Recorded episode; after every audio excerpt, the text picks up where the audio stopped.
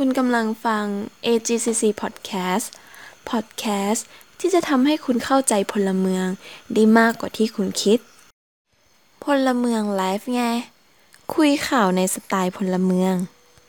สวัสดีค่ะทุกคนยินดีต้อนรับทุกคนนะคะ เข้าสู่รายการพลเมืองไลฟ์ไง รายการข่าวนะคะที่จะมาพูดคุยข่าวในสไตล์พลเมือง ส่งตรงนะคะ จากชมรมพลเมืองโลกและพลเมืองอาเซียนค่ะ ในวันนี้นะคะเรากลับมาพบกับทุกคนอีกครั้งนะคะ เป็น EP ที่ 5 แล้วค่ะ ซึ่งแน่นอนนะคะว่ารายการของเราเนี่ยดำเนินเรียกได้ว่าข้ามปีนะคะมาสู่ปีใหม่ 2565 แล้วค่ะ แล้วก็แน่นอนนะคะว่า ปีใหม่แล้วทั้งทีค่ะ รายการของเรานะคะ ก็มีการปรับเปลี่ยนรูปแบบนะคะ พิธีกรรายการใหม่ด้วยเช่นกันค่ะ แต่ถึงอย่างนั้นนะคะก็ขอรับประกันเลยนะคะ ว่าเนื้อหาของเราเนี่ยยังคงจัดหนักจัดเต็มนะคะ ไม่เปลี่ยนแปลงค่ะ แต่ว่าก่อนที่เราจะไปดูนะคะ ว่าหัวข้อข่าววันนี้นะคะ จะมีอะไรกันบ้าง เรามาแนะนำตัวกันก่อนดีกว่านะคะ ทั้งพิธีกรหน้าเดิมนะคะ เจ้าประจำนะคะ แล้วก็พิธีกรหน้าใหม่ที่ใครๆมองไปนะคะ ก็ต้องแบบคุ้นหูคุ้นตากันแน่นอนค่ะ ค่ะดิฉันนะคะนางสาวพัชิกาสุภารัตน์ค่ะนิสิตคณะครุศาสตร์จุฬาลงกรณ์มหาวิทยาลัยชั้นปีที่สามค่ะสวัสดีค่ะ ดิฉันนางสาวชนาดีตาใหญ่จีนะคะ นิสิตคณะครุศาสตร์ชั้นปีที่สามค่ะ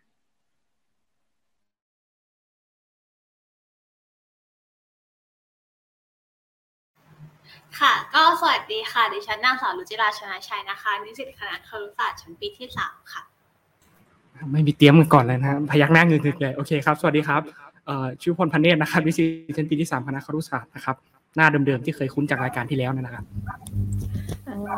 เรียกได้ว่าแค่พิธีกรเรานะคะ ก็กินขาดแล้วค่ะเออแต่ว่าวันนี้ประเด็นเรานะคะ ก็เด็ดไม่แพ้กันนะคะ เดี๋ยวเรามาดูกันเลยดีกว่าเนาะว่าเรามีประเด็นอะไรกันบ้างค่ะ ก็ ประเด็นแรกนะคะ จะพาทุกคนเนี่ยมาพูดคุยกันนะคะ เกี่ยวกับข่าวที่เกิดขึ้นในประเทศไทยก่อนค่ะ ซึ่งข่าวแรกนะคะก็เป็นหมูแพงก็กินไก่หรอ เกิดอะไรขึ้นนะคะ เมื่อของแพงทั่วแผ่นดินศาลเจ้าแม่ทับทิมกับการพัฒนาที่มองข้ามวัฒนธรรม และความศรัทธาของผู้คน และประเด็นมองคดีรปภข่มขืนลูกบ้านนะคะ เราจะอยู่อย่างไรหากสังคมยังไม่ได้มอบความรู้สึกปลอดภัยให้กับเราค่ะ ค่ะ ต่อมาเป็นโซน international นะคะ ก็มีสามข่าวค่ะ ข่าวแรกคือผลการแข่งขันฟุตบอลชิงแชมป์อาเซียนปี 2020 กับข่าวโคมลอยบนสื่อโซเชียลค่ะ สถานการณ์ความตื่นตัวของนานาประเทศในการฉีดวัคซีน ป้องกันโคโรนาไวรัส 2019 สายพันธุ์โอมิครอนนะคะ และปฏิกิริยาของราชวงศ์อังกฤษในการถอดยศและขึ้นผ่านนันดร ต่อกรณีอื้อฉาวของเจ้าชายแอนดูค่ะ ครับ ต่อมาเป็นข่าวเกี่ยวกับ ภาพยนตร์นะครับ แล้วก็วงการสื่อบันเทิงต่างๆนะครับ ข่าวแรกนี้ก็คือเกี่ยวกับอุบัติเหตุการกองถ่ายภาพยนตร์รัสนะครับ เมื่อความสมจริงบนจอเงินถูกแลกมาด้วยความปลอดภัยของนักแสดงนะครับ ประเด็นต่อมาก็คือเรื่องของการสปอยนะครับ วัฒนธรรมการลดทอนคุณค่าที่มาพร้อมกับกระแสภาพยนตร์ Spider-Man No Way Home นะครับ และข่าวสุดท้ายก็คือภาพยนตร์กับพลเมืองนะครับ โครงเรื่องและประเด็นที่น่าสนใจจากการประกาศรางวัล Golden Globe Award ครั้งที่ 79 ครับ ค่ะ แล้วก็ไปจบกันที่ประเด็นสุดท้ายนะคะ ก็คือประเด็นของหัวข้อไลฟ์สไตล์ค่ะ หลังจากที่เราแบบว่าหนักหน่วงกันมากับหัวข้อข่าวในประเทศต่างประเทศแล้วก็หัวข้อข่าวภาพยนตร์แล้วเนี่ยเราก็จะมาพูดถึงแบบว่าเรื่องหัวเรื่องสบายๆเก็ดเล็กเก็ดน้อยของความรู้ในปี 2565 ในเดือนมกราคมที่แบบว่าเราคิดว่าทุกคนน่าจะควรรู้ไว้หรือว่าเป็นเรื่องที่น่าสนใจค่ะ ก็คือได้แก่นะคะ อันแรกก็คือจะเป็นเผยวิธีและสถานที่ในการแก้ปีชง 2565 เปลี่ยนพยักร้ายให้กลายเป็นเสือใหญ่ใจดีนะคะ แล้วก็หัวข้อที่ 2 ก็คือเพราะสิ่งที่ลูกรักอยากได้เนี่ยไม่ใช่ทรัพย์สินเงินทอง เราจะชวนทุกคนไปดูอ่าประเด็นเสวนาที่น่าสนใจของสสสที่จัดขึ้นนะคะ แล้วก็หัวข้อที่3เนี่ยเป็นรีรันคำแนะนำการใส่หน้ากากอนามัยนะคะ ก็คือหลังจากที่โอมิครอนเนี่ยระบาดขึ้นมาครั้งใหญ่เนี่ยเราเนี่ยยังจำเป็นต้องบอกว่าใส่หน้ากาก ปิดใส่หน้ากากแบบไหน หรือว่าเราจะสามารถใช้หน้ากากซ้ำหรือว่าเราต้องใช้หน้ากากยังไง ก็เดี๋ยวจะเอาเก็บตัวนี้มาฝากกันค่ะโหเรียกได้ว่าประเด็นวันนี้นะคะ แบบน่าสนใจมากแล้วก็ดูครบถ้วนรอบด้านนะคะเพื่อไม่เป็นการเสียเวลานะคะ เดี๋ยวเรามาเริ่มกันที่ประเด็นข่าวแรกกันเลยดีกว่าเนาะโอเคค่ะสำหรับข่าวแรกนะคะ จะเป็นข่าวที่เกิดขึ้นในประเทศไทยค่ะ หมูแพงก็กินไก่หรอ เกิดอะไรนะคะเมื่อของแพงทั่วแผ่นดินค่ะอ่า ตอนนี้นะคะไม่ว่าเราจะมองไปซ้ายที่ขวาทีนะคะ ร้านค้าต่างๆเนี่ยก็ต่างที่จะเพิ่มราคาหรือว่ามีการอัพราคาของสินค้าต่างๆนะคะไม่ว่าจะเป็นวัตถุดิบหรือว่ารวมไปถึงร้านค้าร้านอาหารต่างๆ ชาบูบุฟเฟ่ต่างๆนะคะก็ทยอยกันอขอประกาศเพิ่มราคากันเป็นแถวเลยนะคะ ซึ่งแน่นอนค่ะว่าการเพิ่มขึ้นของราคาสินค้าที่ถูกพูดถึงกันในสังคมณปัจจุบันนี้นะคะ ก็คงหนีไม่พ้นเรื่องของหมูขึ้นราคาหรือหมูราคาแพงนั่นเองค่ะ สำหรับหมูนะคะ ก็ถือได้ว่าเป็นโปรตีนหลักเลยใช่ไหมคะ ที่เราทุกคนเนี่ยจะเจอได้ตามอาหารทั่วไปของคนไทยอะค่ะ ซึ่งในปัจจุบันนี้นะคะ ราคาหมูเนี่ยค่ะมีการเพิ่มสูงขึ้นเป็นประวัติการ โดยเมื่อเทียบนะคะในสองในสองปีที่ผ่านมานะคะก็คือปีนี้กับเทียบในช่วงของปีที่ผ่านมานะคะสไลด์ต่อไปได้เลยค่ะ เราก็จะพบเห็นเลยนะคะว่ามกราคมเมื่อปีที่แล้วค่ะ ราคาหมูเนี่ยจะอยู่ที่ราคาเนี่ยค่ะก็จะอยู่ที่ 158ถึง160 บาทต่อกิโลกรัม ในขณะที่ปีนี้ค่ะ หมูนะคะอัพราคาขึ้นมาอยู่ที่ 218ถึง220 กิโลกรัมค่ะ โดยทั้งนี้นะคะก็มีการคาดการณ์ด้วยเช่นกันนะคะ ว่าหมูเนี่ยอาจจะเพิ่มราคาไปอยู่ที่ 250 บาทต่อกิโลกรัมในช่วงตรุษจีนเลยก็ว่าได้ค่ะ ซึ่งแน่นอนค่ะว่าสาเหตุที่ทำให้ราคาหมูสูงขึ้นนะคะ จะมีอะไรบ้างเดี๋ยวเราไปดูกันต่อเลยค่ะ สาเหตุแรกเลยนะคะ ก็คือเรื่องของการขาดแคลนหมูในประเทศค่ะ โดยผลกระทบเนี่ยค่ะเกิดขึ้นจากการระบาดของโรคอะฮิวาแอฟริกันในสุกรนะคะ หรือว่าโรค ASF นั่นเองค่ะ โดยประสบปัญหานะคะทำให้หมูล้มตายด้วยแล้วก็จะมีการต้องฆ่าหมูตัวเมียนะคะ เพื่อที่จะป้องกันโรคระบาดดังกล่าวค่ะ ซึ่งก่อนหน้านี้ค่ะโรคนี้ยได้มีการแพร่ระบาดไปยังประเทศรอบข้างแล้วใช่ไหมคะอย่างเช่นแบบเวียดนามเงี้ยค่ะเขาก็แก้ปัญหาด้วยการนำเข้าหมูจากประเทศไทยค่ะ แต่ว่าทั้งนี้ค่ะในสถานการณ์ประเทศไทยเนี่ยเราไม่สามารถที่จะแก้ปัญหาแบบนั้นได้ค่ะ ทางแก้ปัญหาที่เร็วที่สุดนะคะก็อาจจะใช้เวลา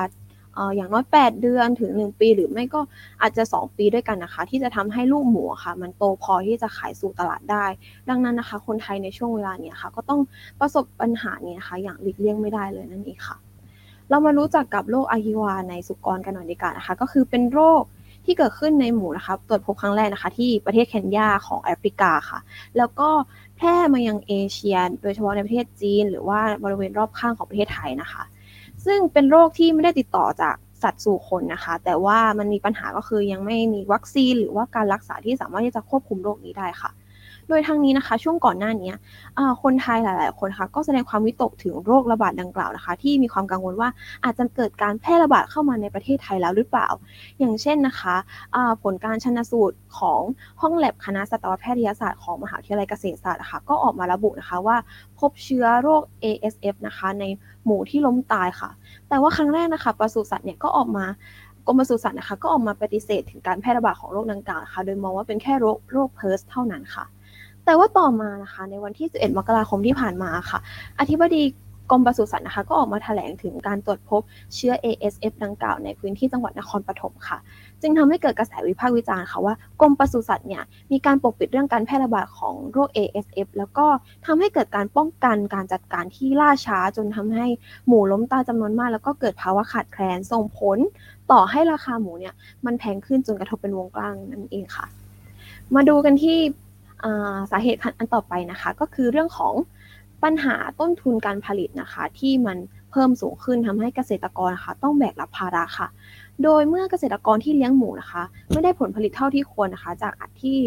ต้องประสบกับเรื่องของโรคระบาดแล้วก็ทำให้หมูล้มตายค่ะทำให้เกษตรกรเนี่ยต้องแบกรับเอาต้นทุนที่มีทั้งภาระหนี้สินที่ลงทุนทั้งเรื่องของอาหารข้าวโพดเลี้ยงสัตว์ หรือว่าตัวของกากถั่วเหลืองนะคะ ที่มันมีราคาสูงค่ะทำให้ ผู้ผลิตเกษตรกรหลายคนนะคะ แบกรับต้นทุนตรงนี้ไม่ไหวก็เลยยุติการเลี้ยงหมูไปค่ะ ซึ่งตรงนี้ค่ะก็ส่งผลต่อปริมาณหมูในตลาดที่ลดลงด้วยเช่นกันนั่นเองค่ะอ่าพอเนื้อหมูที่ราคาสูงขึ้นนะคะ ก็ส่งผลต่อเนื่องนะคะ ไปยังราคาค่าอาหารต่างๆนะคะ ไม่ว่าจะเป็นเรื่องของเนื้อหมูเนื้อไก่ที่สูงขึ้นใช่ไหมคะเพราะว่าพอคนเห็นว่าเออหมูมันราคาสูงขึ้นนะ เราอาจจะหันมาบริโภคเนื้อไก่มากขึ้นนะคะก็ส่งผลให้ ความต้องการเนื้อไก่นะคะ ลดลงแล้วก็เพิ่มขึ้นนะคะ แต่ว่าปริมาณเนี่ยค่ะลดลงทำให้ราคาของไก่นะคะ ก็เพิ่มสูงขึ้นได้ในปัจจุบันที่เราจะเห็นด้วยเช่นกันค่ะ รวมไปถึงราคาข้าวของเครื่องใช้ต่างๆ เช่นแก๊สหุงต้มเรื่องของไข่ไก่นะคะ ที่เพิ่มสูงขึ้นอย่างเงี้ยค่ะ ก็ส่งผลให้ ผู้ประกอบการร้านค้าต่างๆนะคะก็ต้องหามาตรการมาช่วยเหลือทั้งตัวเอง แล้วก็ตัวลูกค้าด้วยนะคะ อย่างเช่นบางร้านนะคะที่มีการขายการตึงราคาเพื่อที่จะช่วยลูกค้าค่ะไม่ต้องจ่ายสินค้าที่แพงมากรวมไปถึงเป็นการรักษาฐานลูกค้าของตัวเองด้วยค่ะ ซึ่งแน่นอนค่ะว่าคงไม่มีใครทุกคนที่สามารถที่จะแบกรับภาระต้นทุนตรงนี้ไปได้มากนะคะ การเกิดโรคระบาดที่เกิดขึ้นนะคะตอนแรกเราอาจจะมองว่ามันเป็นเรื่องไกลตัวใช่ไหมคะ แต่ว่าตอนนี้ค่ะก็แสดงเห็นแล้วนะคะว่าปัญหาที่เกิดขึ้นมันส่งผลกระทบเป็นวงกว้างมากแค่ไหน ดังนั้นภาครัฐนะคะ ก็ควรที่จะเร่งหาทางออกในการแก้ปัญหาในครั้งนี้ แล้วก็เร่งดำเนินการให้ทันท่วงทีค่ะ เพราะว่าไม่งั้นนะคะก็อาจจะเกิดสร้างความเดือดร้อนให้กับประชาชนทั้งในเรื่องของผู้ผลิตเกษตรกร ผู้ประกอบการพ่อค้าหรือแม้แต่ประชาชนทั่วไปอย่างเราได้นั่นเองค่ะ โอเคค่ะไปอย่างรวดเร็วนะคะ เดี๋ยวเราไปต่อกันที่ประเด็นที่ 2 กันดีกว่าเนาะศาลเจ้าแม่ทับทีมกับการพัฒนาที่มองข้ามวัฒนธรรม และความศรัทธาของผู้คนค่ะ คือในช่วงหลายปีที่ผ่านมาค่ะ มันมีการเข้าไปพัฒนาพื้นที่บริเวณ หมอน33เขตพาณิชย์สวนหลวง3ย่านนะคะ โดยสำนักงานจัดการทรัพย์สินจุฬาลงกรณ์มหาวิทยาลัยค่ะ โดยการดำเนินการนี้ค่ะจะจัดการกับพื้นที่บริเวณต่างๆนะคะรวมถึงการรื้อถอนศาลเจ้าแม่ทับทิมค่ะ โดยเป็นการกระทำนะคะ เพื่อที่จะเตรียมการการก่อสร้างอาคารพาณิชย์แล้วก็คอนโดมิเนียมค่ะ ซึ่งบริเวณพื้นที่ตรงนี้นะคะ ก็แต่เดิมเนี่ยเป็นย่านชุมชนใช่ไหมคะที่มีการค้าขายอะไหล่ยานยนต์หรือว่าที่เรารู้จักในชื่อของเสียงกงนั่นเองค่ะ ซึ่ง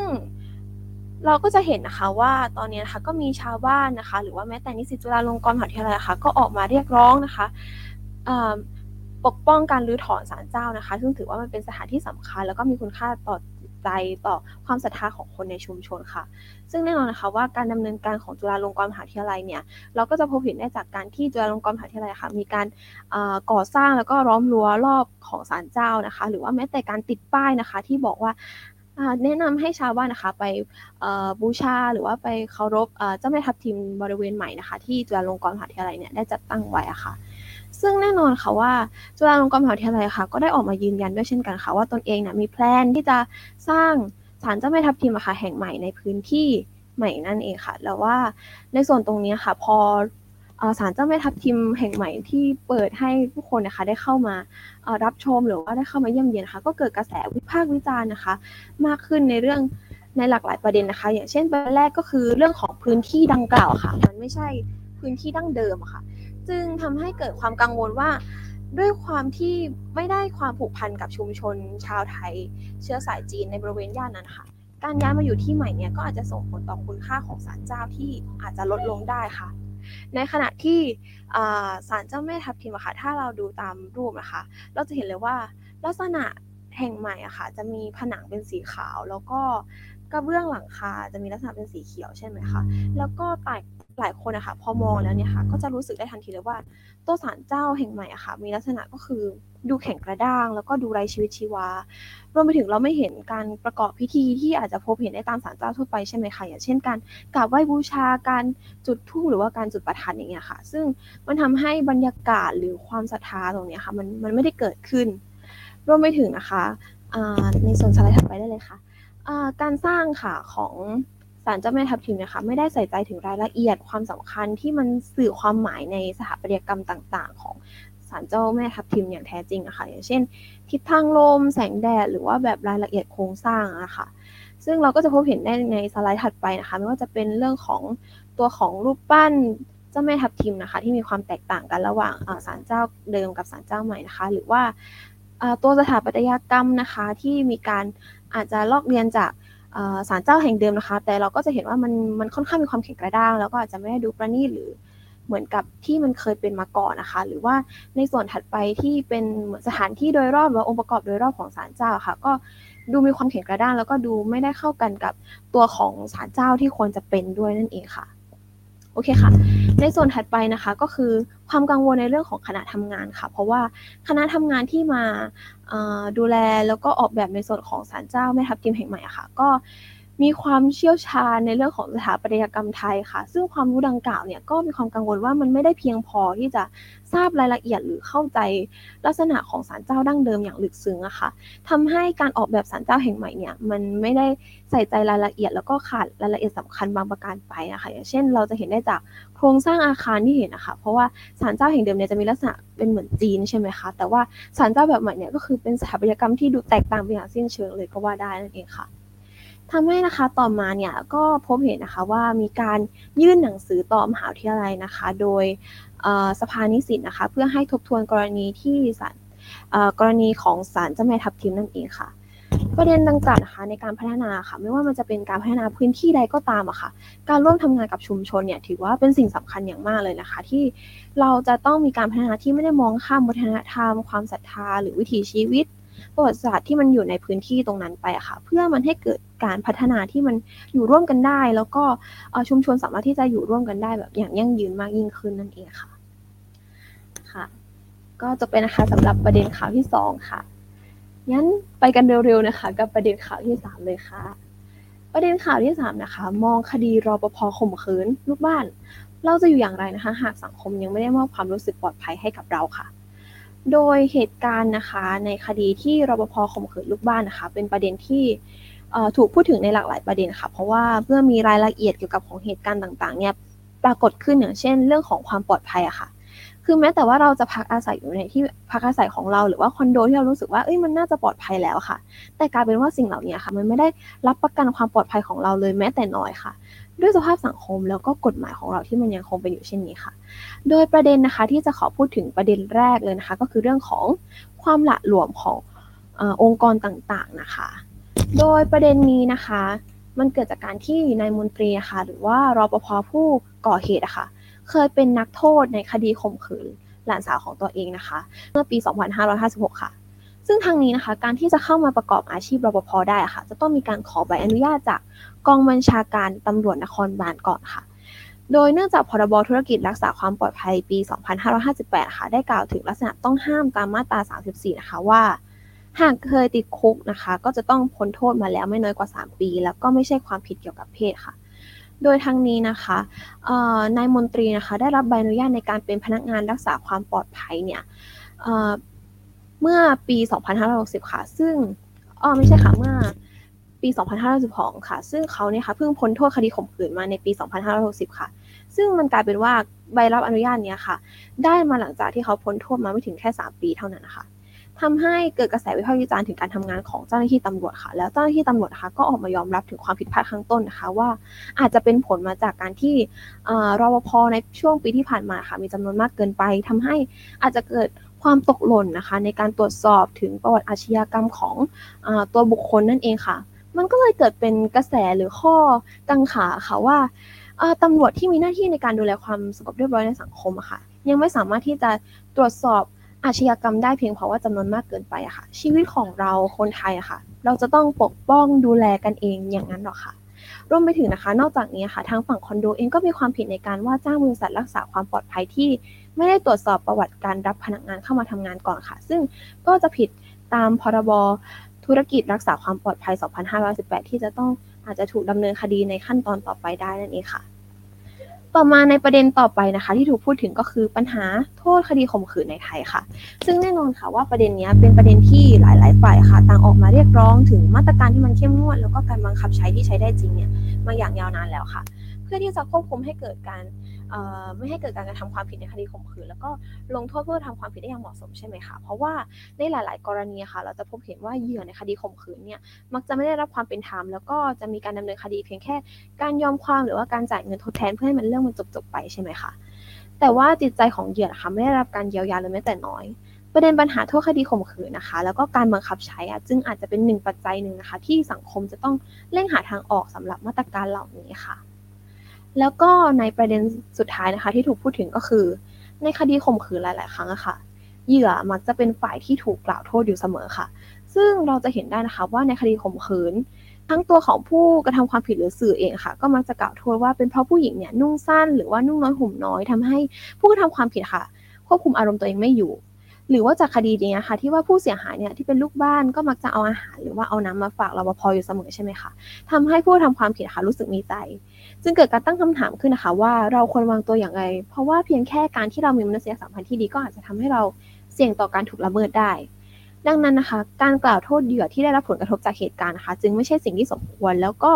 สังคมอะค่ะควรตระหนักถึงการเคารพร่างกายของทุกๆ เพศนะคะ และเข้าใจว่าเหตุการณ์หลายครั้งนะคะ ที่ผ่านมาไม่ว่า ผู้เสียหายเนี่ยจะแต่งตัวแบบไหนหรือว่าไม่ได้โชว์เรือนร่างมาแต่น้อยนะคะเราก็จะพบว่าผู้กระทำหลายคนนะคะก็ถูกข่มขืนแล้วก็ถูกล่วงละเมิดทางเพศได้เช่นกันค่ะ ดังนั้นแล้วนะคะ คนที่ผิดนะคะก็คือผู้กระทำที่ไม่รู้จักไม่รู้วิธีการควบคุมอารมณ์ตัวเอง แล้วก็สร้างความตระหนักก็ควรที่จะสร้างความตระหนักตรงนี้ค่ะ ให้มากยิ่งขึ้นค่ะ คดีนี้นะคะจึงเป็นอีกคดีหนึ่งนะคะ ที่ทำให้สังคมไทยร่วมกันมาพูดคุยแลกเปลี่ยนถึงปัญหาที่เกิดขึ้น แล้วก็ ตระหนักได้มากขึ้นค่ะว่าเราควรจะใช้ชีวิตอย่างไร องค์กรต่างๆค่ะหรือว่าแม้แต่ตำรวจค่ะควรทำหน้าที่อย่างไร เพื่อให้ปัญหาการข่มขืนหรือว่าการล่วงละเมิดทางเพศที่เกิดขึ้นค่ะ ลดลงแล้วก็ไม่ซ้ำรอยในรูปแบบเดิมๆอีกนั่นเองค่ะ ประมาณนี้ค่ะ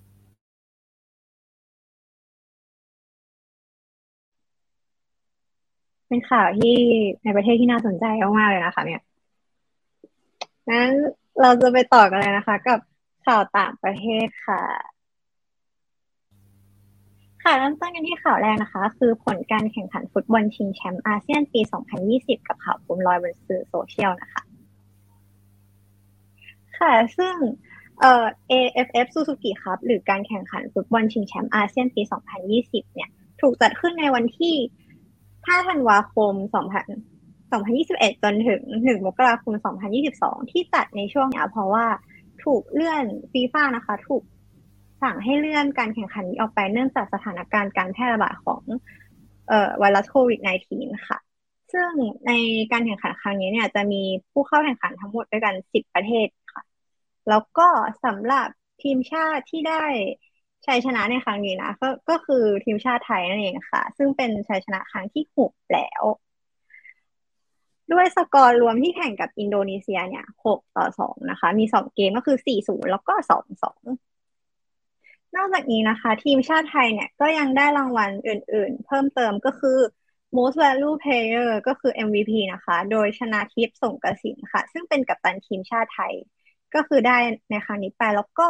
ดาวซัลโวนะคะ ร่วมกับทีละธีรศิลป์ แดงดาค่ะ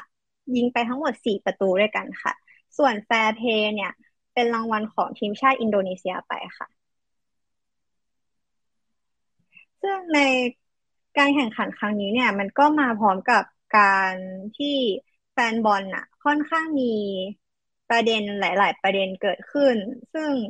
เราก็จะเห็นได้จากเพจของ AFS Suzuki ครับ เองเลยที่มีการแชร์ออกไปหลังจากทีมชาติไทยอะชนะทีมชาติอินโดนีเซียไปถึง 4 ประตูต่อศูนย์ค่ะ ซึ่งหลาย ๆ คอมเมนต์จากหลาย ๆ ประเทศเนี่ยมองว่าทีมชาติไทยอะเออก็อาจจะโกงหรือเปล่า หรือว่าอาจจะแบบ ไม่น่าชนะอินโดนีเซียได้นะคะ ซึ่งก็วันนี้ก็คัดมาประมาณสี่อันจากสี่ประเทศเลยก็คือ คุณเดวิดองจากสิงคโปร์นะคะ ยกเลิกเกณฑ์นัดที่สองเถอะปล่อยให้นักเตะไทยบินกลับกรุงเทพแล้วฉลองคืนวันสิ้นปีกับครอบครัวของพวกเขาดีกว่า หรือว่าจากมาเลเซียนะคะ ไทยกับเวียดนามคือนัดชิงชนะเลิศที่แท้จริง แต่มาเลเซียดันปล่อยให้อินโดชนะต้องสี่เวียดนามเลยกลายเป็นรองแชมป์กลุ่มและต้องมาเจอกับไทยเร็วไป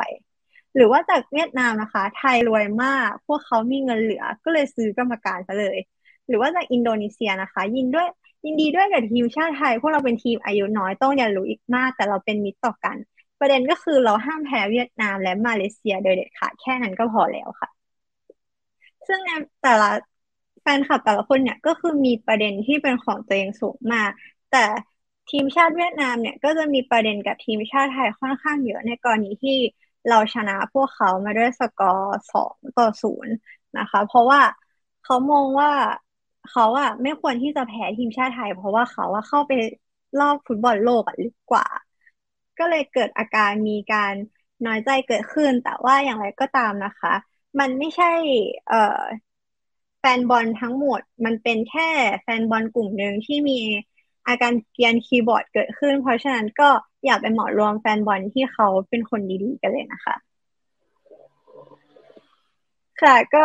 ต่อไปเลยนะคะเป็นข่าวที่สองข่าวไวมากๆก็ก็คือสถานการณ์ความตื่นตัวของนานาประเทศในการฉีดวัคซีนป้องกันโคโรนาไวรัส 2019 สายพันธุ์โอมิครอนค่ะ ซึ่งในแต่ละประเทศที่วันนี้ที่เราคัดมาก็คือมีการพัฒนาหรือว่ามีการ ออกกฎออกมาเพื่อที่จะทำให้เสถานการณ์การแพร่ระบาดของประเทศตัวเองเนี่ยดีขึ้นนะคะ ก็คืออย่างเช่นประเทศสหรัฐอเมริกาเนี่ยโจไบเดนหรือว่าประธานาธิบดีเนี่ยเขาก็มีการออกกฎมาใหม่ว่านักธุรกิจที่มีพนักงานมากกว่า 100 คนน่ะ ถ้าจะมาทำงานก็คือจะต้องฉีดวัคซีนแบบ fully vaccinate เท่านั้น แล้วก็ต้องมีการตรวจโควิดในทุกๆอาทิตย์ค่ะ ซึ่งพอเราจะมา มองในทวีปเอเชียของเราแล้ววันนี้คัดมาสองประเทศก็คืออินโดนีเซียกับรัสเซียค่ะสำหรับอินโดนีเซียเนี่ย ถือว่าเป็นประเทศที่มีประชากรใหญ่เป็นอันดับสี่เลย แต่ว่า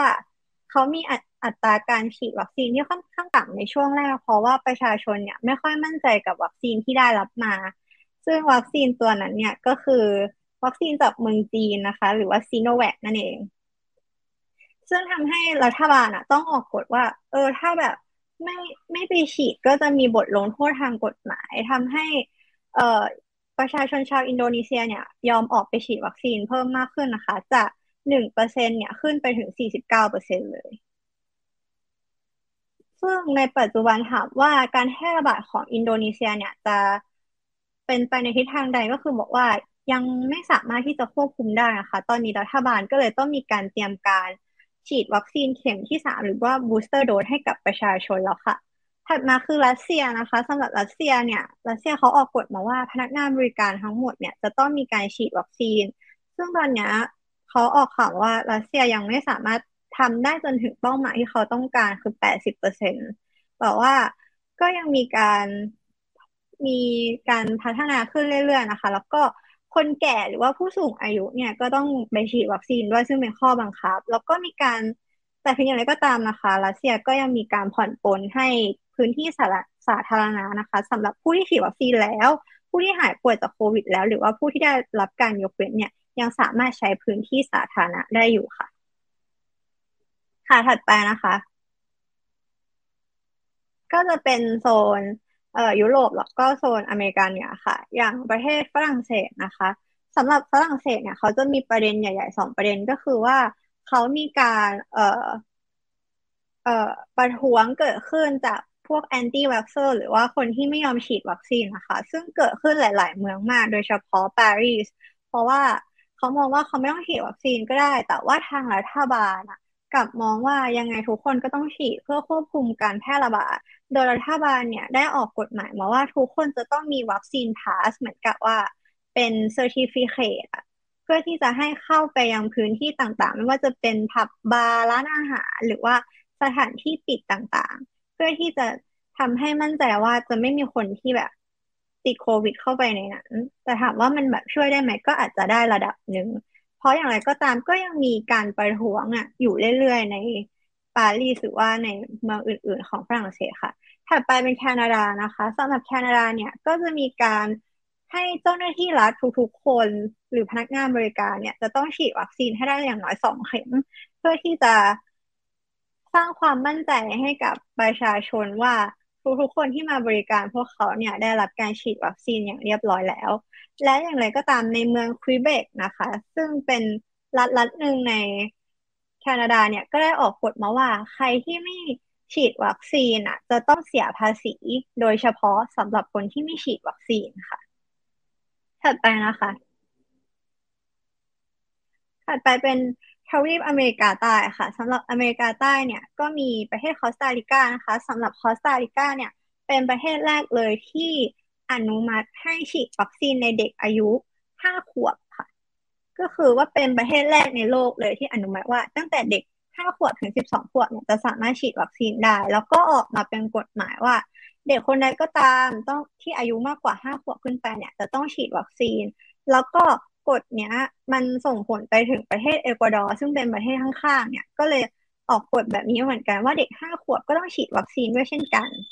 สำหรับโบลิเวียนะคะโบลิเวียเนี่ยมีปัญหาทางด้านการฉีดวัคซีนก็เหมือนแบบว่าวัคซีนเขาไม่เพียงพอ ก็เลยทำให้ประชาชนอะออกมาเดินขบวน เพื่อที่แบบว่าเมื่อไหร่จะเอาวัคซีนวัคซีนมาให้พวกเขาฉีดสักทีค่ะ แต่ภายหลังเนี่ยรัฐบาลก็พยายามจัดหาวัคซีนมาให้พวกเขาจนสำเร็จได้ค่ะ ถัดไปค่ะค่ะข่าวนี้นะคะเป็น ปฏิกิริยาของราชวงศ์อังกฤษต่อการถอดยศ และคืนฐานันดรต่อกรณีอื้อฉาวของเจ้าชายแอนดรูซึ่งเป็นข่าวใหญ่ในช่วงสัปดาห์ที่ผ่านมาเลยก็ว่าได้นะคะ เพราะว่ามันเป็นข่าวที่ยืดเยื้อมาอย่างยาวนานแล้วสุดท้ายแล้วถ้าเอ่อราชวงศ์อังกฤษก็ได้มีประกาศออกมา ซึ่งประกาศเนี่ยจะเห็นว่าสั้นมากก็คือมีเพียงสองประโยคระบุว่า ด้วยการอนุมัติและเห็นชอบจากสมเด็จพระราชินี พระอิสริยยศทางทหาร ทั้งกองทัพบบกและกองทัพอากาศ และหน่วยงานในพระอุปถัมภ์ของเดยุคแห่งยอจะถูกโอนกลับไปให้สมเด็จพระราชินีเดยุคแห่งยอจะไม่ปฏิบัติ กรณีพระกรณียกิจใดๆและจะต่อสู้คดีในฐานะสามัญชน ถึงแม้ว่าตัว announcement อันเนี้ยที่ออกมาอาจจะดูแบบแข็งๆไปหน่อย แต่ว่าจริง ๆ แล้วอะทางราชวงศ์อะเขาได้มีการเรียก ดยุคแห่งยอหรือว่าเจ้าชายแอนดรูเนี่ยเข้าไปคุยกันแล้วโดย โดยการพูดคุยในครั้งนี้ก็จะมีเจ้าฟ้าชายชาวแล้วก็เจ้าชายวิลเลียมนะคะ เป็นผู้มีอิทธิพลสำคัญในการแนะนำแล้วก็การตัดสินใจดังกล่าว ซึ่งทำให้หลังจาก announcement อันนี้ออกมาพระกรณียกิจต่างๆ ของเจ้าชายแอนดรูว์อะก็จะถูกยกเลิกไปและถูกแจกจ่ายกลับไปให้กับราชวงศ์คนอื่นๆต่อไปค่ะ ความเคลื่อนไหวเนี้ย มันเกิดจากว่าหลังผู้พิพากษาของนิวยอร์กศาลนิวยอร์กสหรัฐเนี่ยปฏิเสธคำร้องจากทีมทนายของเจ้าชายแอนดรูว์ที่จะต้องการให้ยกคำฟ้องของนางเวอร์จิเนียจูเฟสตีวัย 38 ปีที่ระบุว่าเขาถูกบังคับให้มีเพศสัมพันธ์กับเจ้าชายแอนดรูว์ถึง 3 ครั้งในช่วงปี 2544 หรือว่า 20 ปีที่แล้วนะคะ ในกรุงลอนดอนในกรุงลอนดอนนครนิวยอร์กและเกาะส่วนตัวในแคริบเบียนค่ะ ซึ่งขณะนั้นน่ะจูฟรีเองก็เป็นแค่ผู้เยาว์วัยสิบเจ็ดปี แต่ว่าแต่ถูกผ่านการล่อลวงโดยนายเจฟฟรีย์เอปสตีนมหาเศรษฐีนักการเงินชาวอเมริกัน แล้วก็เป็นเพื่อนกับเจ้าชายแอนดรูว์เนี่ย ถูกชักชวนไปค่ะ ซึ่งผู้ชายคนนี้นายเจฟฟรีย์เอปสตีนเนี่ย เป็นผู้ต้องสงสัยในกระบวนการค้าประเวณีและการกระทำความผิดต่อเพศด้วย ซึ่งปัจจุบันเนี่ยเขาได้ผูกคอตายไปแล้วนะคะ ระหว่างการรอพิจารณาคดีในเรือนจำนครนิวยอร์กเมื่อเดือนสิงหาคม 2562 ค่ะ ซึ่งจริงๆแล้วเนี่ย ตัวเจ้าชายแอนดรูว์เองอะตั้งแต่ปี 2562 เนี่ย ท่านก็ได้ถูกบีบบังคับให้ต้องงดเว้นการปฏิบัติพระราชกรณียกิจแล้วเพราะว่าหลังจากการสัมภาษณ์ของท่านกับ BBC เนี่ย คือพยายามปกป้องผู้ต้องหา หรือว่านายเอปสตีนอะที่แบบ ว่าไม่ได้ ไม่ได้แบบว่ามีส่วนเกี่ยวข้องกับคดีการร่วมละเมิดทางเพศผู้หญิงคนนี้แต่อย่างใดคือปฏิเสธหนักแน่นมาโดยตลอด สุดท้ายแล้วอะแม้แต่ภรรยาของนายเอฟของนายเอปสตีนเองอะก็ถูกตัดสินด้วยคดีความนี้เช่นกัน ก็คือคดีฐานก่ออาชญากรรมทางเพศในการจัดหา เด็กอายุต่ำกว่า 18 ปีอะมาบำเรอสามีตัวเองที่เสียชีวิตไปแล้วค่ะ สุดท้ายเนี่ยเจ้าชายแอนดรูว์ก็จะยุติการทรงใช้พระยศของพระองค์ก็คือ His Royal Highness หรือ HRH ที่แสดงถึงพระราชวงศ์ชั้นสูงด้วย ถึงแม้ว่าจะยังมีฐานันดรอยู่แต่ว่า การตัดสินใจในครั้งนี้มันก็ทำให้ควีนเนี่ยจะต้องเจ็บพระทัยเป็นอย่างมากเพราะว่าเจ้าชายอันดูเนี่ยถือว่าเป็นลูกชายคนโปรดของพระองค์เลย แต่ว่า การกระทำในครั้งนี้ทางราชวงศ์อังกฤษตัดสินใจที่จะทำเพราะว่าปกป้องสถาบันจากเรื่องอื้อฉาวทั้งหลายที่เกิดขึ้นแล้วก็แสดงให้เห็นว่าราชวงศ์เนี่ยจะไม่มีส่วนเข้าไปเกี่ยวข้องใด ๆ กับเหตุการณ์ในครั้งนี้ทั้งหมดค่ะ โอเคครับจบข่าวต่างประเทศแล้วน่าสนใจทุกข่าวเรามาต่อกันที่ข่าวบันเทิงมากนะครับ ซึ่งเปิดมาข่าวแรกก็น่าจะไม่บันเทิงแล้ว นะครับกับข่าวภาพยนตร์นะครับ โอเค เดี๋ยวขออนุญาตเปิดชุบแป๊บหนึ่งนะครับ ข่าวแรกนะครับ เรื่องของอุบัติเหตุกลารกองถ่ายภาพยนตร์รัสนะครับ เมื่อความสมจริงบรรจงเงินแรกมาด้วยความปลอดภัยของนักแสดงนะครับ ข่าวนี้นะครับมีเมื่อวันที่ 21 ตุลาคมที่ผ่านมาครับมีข่าวสลดการกองถ่ายภาพยนตร์รัสนะครับ เนื่องมาจากเจ้าหน้าที่เนี่ยได้รับรายงานว่ามีเหตุปืนลั่นที่เกิดขึ้นในไร่แห่งหนึ่งนะครับ ซึ่งอยู่ในเมืองซานตาเฟ่นะครับ ซึ่งพบว่านักแสดงชื่อดังที่เป็นนักแสดงฮอลลีวูดนะครับ ก็คือผู้ชายทางด้านขวาเนี่ยนะครับ ก็คือคุณอเล็กบอลด์วินเนี่ยได้เป็นคนลั่นไกใส่ตากล้องวัย 42 ปีนะครับ ก็คือคุณฮาลีนาฮัตชินส์นะครับคนนี้นะครับ ก็ขอไว้อาลัยให้กับผู้เสียชีวิตด้วยนะครับซึ่งการเสียสูญเสียในครั้งนี้เนี่ยมันก็นำมาสู่การตั้งคำถามอะไรอย่างมากมายนะครับ แต่ก่อนจะไปถึงตรงนั้นนะครับผมต้องขอรายงาน สถานการณ์ที่เกิดขึ้นมาก่อนนะครับ โดยสถานการณ์ที่เกิดขึ้นเนี่ยนะครับมีการไปดูสำนวนการสอบสวนของเจ้าหน้าที่นะครับของตำรวจในเมืองซานตาเฟ่เนี่ยระบุว่ามีปืนนะครับกระบอกเนี่ยที่อเล็กซ์วอวินเนี่ยถืออยู่นะครับระหว่างการถ่ายภาพยนตร์เนี่ยมีการใส่กระสุนจริงเข้าไปนะครับเขาพยายามเน้นเป็นเครื่องหมายคำพูดนะครับว่าใส่กระสุนจริง แล้วมีการบอกด้วยว่าเหตุปืนลั่นเนี่ยนะครับเกิดขึ้นนะครับ ระหว่างที่คุณ ฮันน่านะครับกูเตียร์เรซรีดนะครับตำแหน่งซึ่งเป็น armorer เนี่ยก็คือเป็นเป็นคนที่แบบคอยควบคุมอาวุธในกองถ่ายเนี่ยนะครับ ส่งปืนให้กับคุณอเล็กบอลด์วินเนี่ยนะครับร่วมกับคุณเดฟฮอลส์ซึ่งเป็นผู้ช่วยกำกับอาวุธปืนเนี่ยนะครับ ก็คือตามตามมาตรฐานของฮอลลีวูดเนี่ยจะมีการมีคนเอ่อมีการให้คนเนี่ยควบคุม อาวุธปืนเป็นคนหนึ่งคอยดูแลว่าเออปืนปลอดภัยนะก่อนให้แสดงใช้อะครับก็จะมีคนคอยดูให้นะครับซึ่งก็เป็น 2 คนนี้นะครับส่งปืนให้คุณอล็กซ์บอลวิน แล้วก็บอกว่าเออปืนเนี่ยนะครับมันโคกันโคกันก็คือหมายความว่าแบบมันปลอดภัย ไม่มีกระสุนบรรจุไว้ ซึ่งคุณอเล็กซ์บอลวินก็เข้าใจตามนั้น เพราะว่า 2 คนนี้บอกไปอย่างนั้นนะครับเอ่อกลับกลายเป็นว่าอ่ากระสุนที่บรรจุอยู่ข้างในนั้นนะครับ มีกระสุนอยู่จริงๆ แล้วก็เกิดปืนลั่นขึ้นมาจริงๆนะครับ โดยคุณอลิสบอวินเนี่ยหลังจากที่เกิดเหตุการณ์นี้นะครับก็มีการโพสต์ข้อความไว้อะไรกับเรื่องที่เกิดขึ้นนะครับผ่านทางทวิตเตอร์นะครับส่วนตัวของตัวเองนะครับว่าไม่มีคำพูดไหนที่จะถ่ายทอดความรู้สึกตกใจความเสียใจ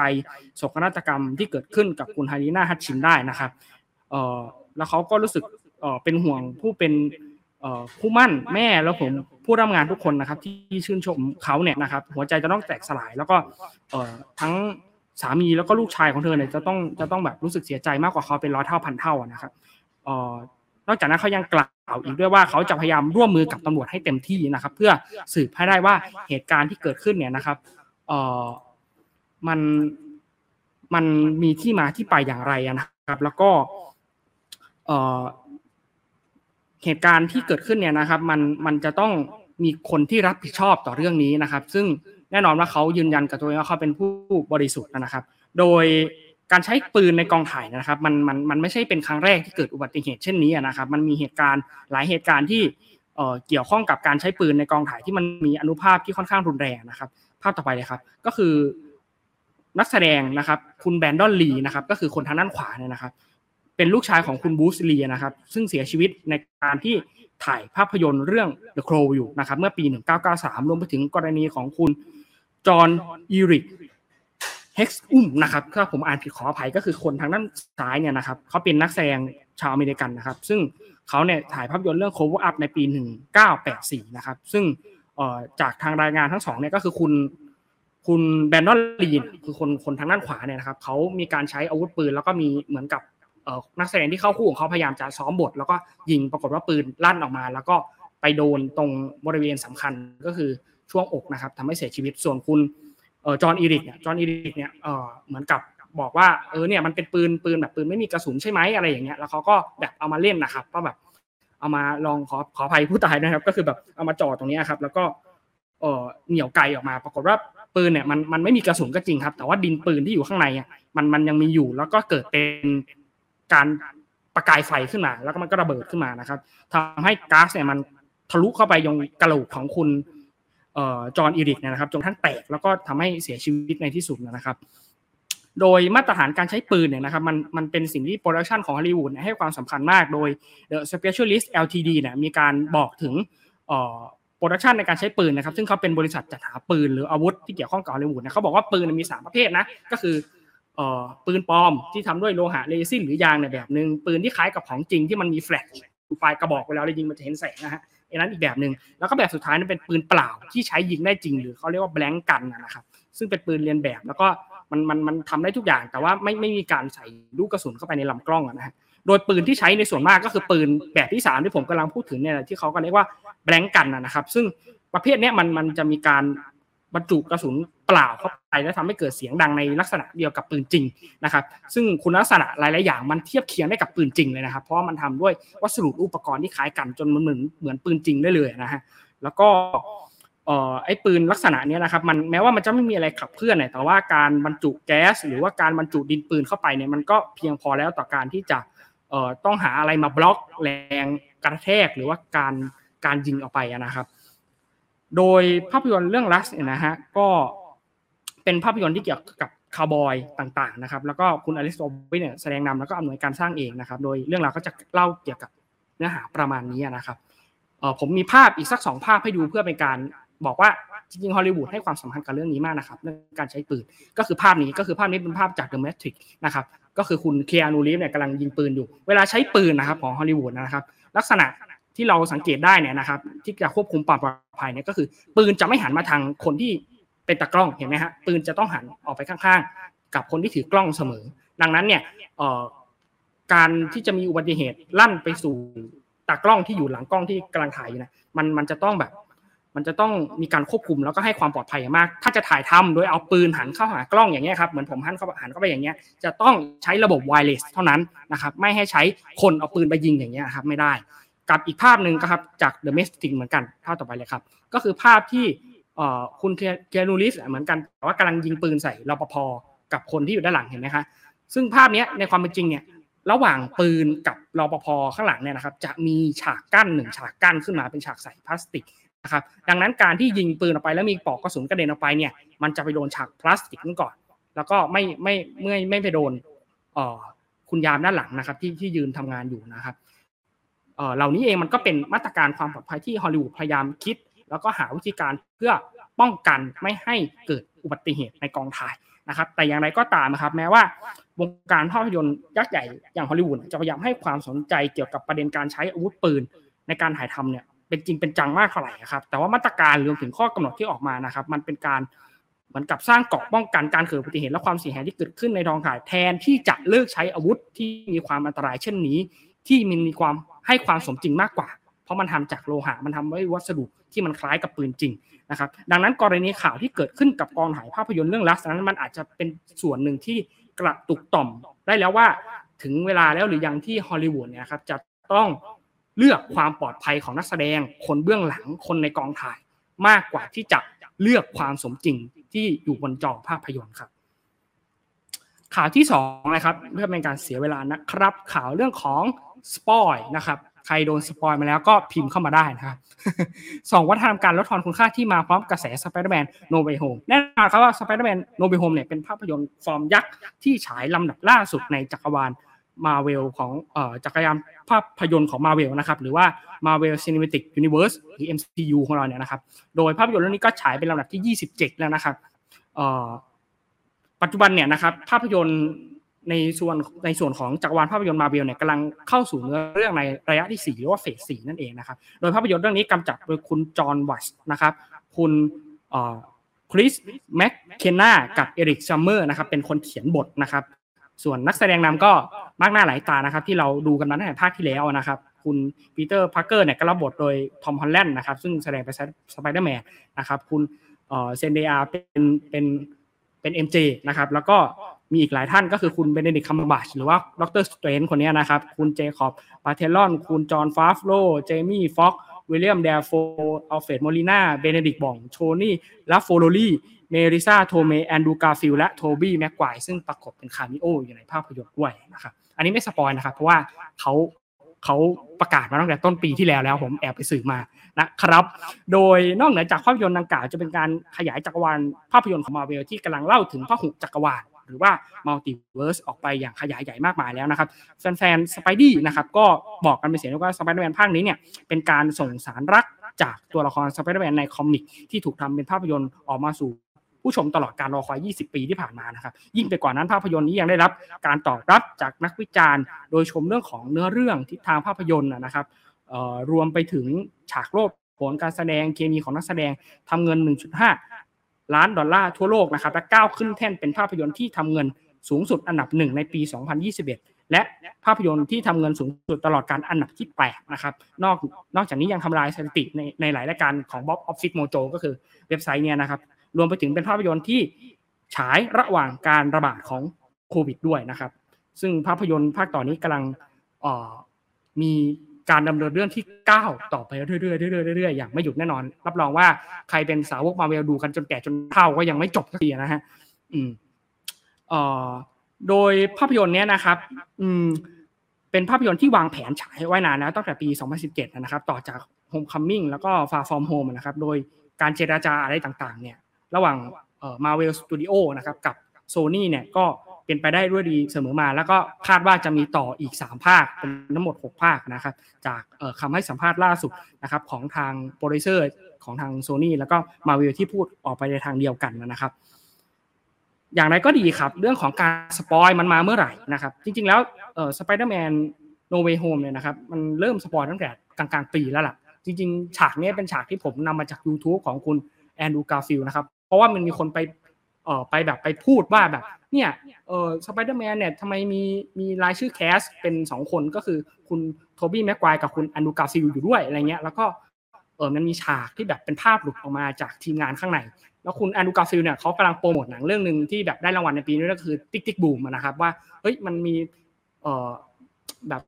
มันมีภาพยนตร์เรื่องนี้ฉายออกมา แล้วแกก็ต้องออกสื่ออยู่บ่อยๆ ปรากฏว่าเออหลายสำนักเนี่ยก็ถามไปที่แกว่าแบบ เฮ้ยคุณแอนดรูคุณไปปรากฏตัวในภาพยนตร์เขาจริงหรือเปล่าอะไรเงี้ยนะครับแกก็บอกว่าอืมฉากนั้นไม่ใช่หรอกมัน is a photoshop ก็คือเป็น photoshop อะ make ขึ้นมาฉากนั้นอะฉันไม่ได้ไปอะไรเงี้ยก็แบบแกก็ให้การปฏิเสธไปเลยตลอดจนกระทั่งแบบช่วงๆปลายปีหลังจากที่หนังเข้าฉายในอเมริกาแล้วเนี่ย ก็ทุกคนก็คงจะรู้นะฮะว่ามันเป็นเรื่องจริงหรือมันเป็นเรื่องไม่จริงเนาะแกก็